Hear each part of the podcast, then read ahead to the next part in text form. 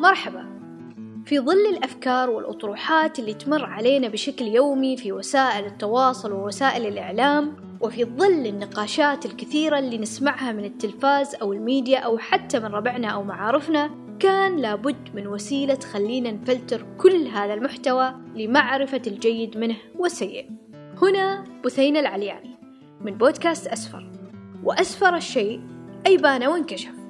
نكشف لكم المغالطات المنطقية المختبئة في الأحاديث اليومية في قالب حديث وشيق. حتى نسفر لك بعضا مما غاب عنك. هل صدف وحضرت واحد من اللقاءات الانتخابية في ولايتك وسمعت هذه الجملة من المترشح. صوتوا لي إذا كنتم تحتاجون من يمثل الولاية خير تمثيل. وإلا راح نخسر فرصتنا في تمثيل الولاية بالشكل المناسب. لتجد نفسك بين خيارين إما التصويت لهذا المرشح أو خسارة فرصة تمثيل الولاية بشكل مشرف أمام المجلس مستقبلا. هذا هو موضوع هذه الحلقة. مغالطة الثنائية أو كما يطلق عليها البعض يا أبيض يا أسود. وهي كما يظهر من الاسم تفترض اختفاء المنطقة الرمادية وتحصرك بين خيارين اثنين في ظل وجود خيارات أخرى. تخيل معي أنك تتعشى في مطعم وطلبت الطبق الرئيسي وسألك النادل هل تريد سلطة أو بطاطس كطبق جانبي وتلاقي نفسك اخترت واحد من هذين الخيارين. مع أن كان في مقدورك الاكتفاء بالطبق الرئيسي أو اختيار أي طبق جانبي آخر من قائمة الطعام الموجودة معك بتكلفة قد تكون أقل أو حتى شيء يناسب ذوقك أكثر. لكن اللي حصل أن النادل قام بحصرك بين هذين الخيارين. لأسباب عدة. ممكن لتوافر الطبقين في الوقت الحالي أو لسرعة تحضيرها أو لتكلفتها المربحة نظرا لباقي الأطباق الجانبية. لكن الأكيد أن بهذه الطريقة أضاف أطباق لفاتورتك وقادك لاختيار أطباق إضافية دون الاكتفاء بالطبق الرئيسي. استخدم النادل هنا مغالطة الثنائية ليقوم بتبسيط الخيارات أمامك وكذلك ليقودك عمدا لاتخاذ قرار معين وهو في هذه الحالة مزيد من الشراء. ولكن بتفصيل أكثر. متى يتم استخدام هذه المغالطة؟ ولماذا قمنا بإطلاق كلمة مغالطة عليها؟ نقدر نشوف هذه المغالطة في كل مكان تقريبا. في النقاشات في الدعايات في العمل في المنزل حرفيا في كل مكان. يتم اعتبارها مغالطة لعدد من الأسباب لأنها تعمد إلى التلاعب بالآخرين عن طريق تقديم مجموعة محدودة من الخيارات بغض النظر عن حجم الخيارات البديلة المتاحة. فاللي يصير إن الخيارات اللي يتم تقديمها تحجب النظر عن بقية الاختيارات وتدفع الآخر الاختيار خيار ضمن المطروح فقط. وغير أن هذه المغالطة تعتبر تلاعب بالآخرين فاللي يخليها مغالطة أنها في الغالب تستخدم لغة مثيرة للصدام أو الخلاف. كيف؟ عن طريق استخدام لغة إذا ما معي فأنت ضدي. إذا ما أعطيت المعلم صلاحيات الضرب فأنت تربيجي المتمرد. إذا لم تطالب في هاشتاج ما على الإنترنت فأنت ضد مطالبتنا. كل هذه الأمثلة تعرض لغة عدائية وهجومية. لأنها حصرتك أنت ومبادئك وأخلاقك وأفكارك ضمن خيارين لا غير. ولكن في المقابل قد لا أتفق معك ولكنني لست ضدك. وقد لا أؤيد ضرب الأطفال في المدارس ولكن بالتأكيد لا أشجع التمرد وسوء الأخلاق.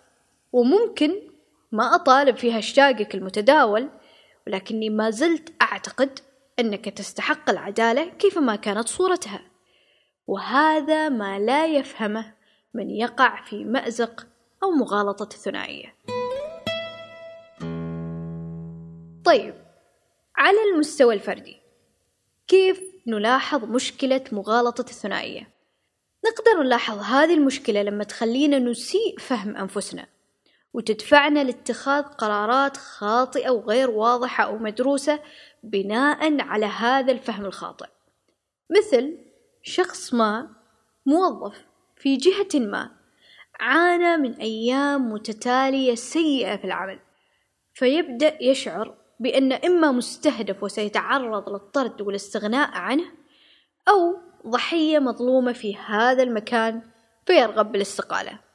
في كلا الاتجاهين يعد السيناريو مظلم وقد يؤدي إلى قرار متهور وغير مدروس قد يؤثر على حياة الشخص بشكل سلبي لأن الشخص في هذه الحالة تجاهل المنطقة الرمادية كأن يفهم أن الأخطاء تحدث في العمل وأن الفترات التي تحمل ضغطا كبيرا قد تولد هذه الأخطاء سواء من الموظف أو ممن حوله. هذه فكرة وحيدة ومثال بسيط. كيف تؤثر هذه المغالطة وتساهم في ضبابية قراراتنا وخياراتنا؟ أما على المستوى الجماعي فتعتمد هذه المغالطة على تجهيل الناس عمدا بالخيارات التي تملكها واللي عندها بسبب إخفائها وتوجيه النظر لخيارين فقط لا ثالث لهما سواء كانت هذه الخيارات تمس الجانب الاجتماعي أو التشريعي أو حتى السياسي. كأن يتم توجيه الجموع لوضع مبالغ استثمارية في شركة ما ولا راح يكبروا ويحصلوا نفسهم في معاناة أمام العوز أو الإفلاس رغم وجود الخيارات المتعددة كالتجارة في البضائع المتنوعة أو الوظيفة اللي تمدك بمصدر الدخل أو أي وسيلة أخرى تحميك من شبح الإفلاس المفتعل في هذه المغالطة. حتى في بعض الدعايات لما يتم تسويق منتج باعتباره الحل الوحيد والأمثل لكل المشاكل اللي نواجهها مثل أن تتصفح إعلان للسماد يقولك استخدم المنتج أو في حالة عدم استخدام هذا المنتج راح تذبل نباتاتك وتموت.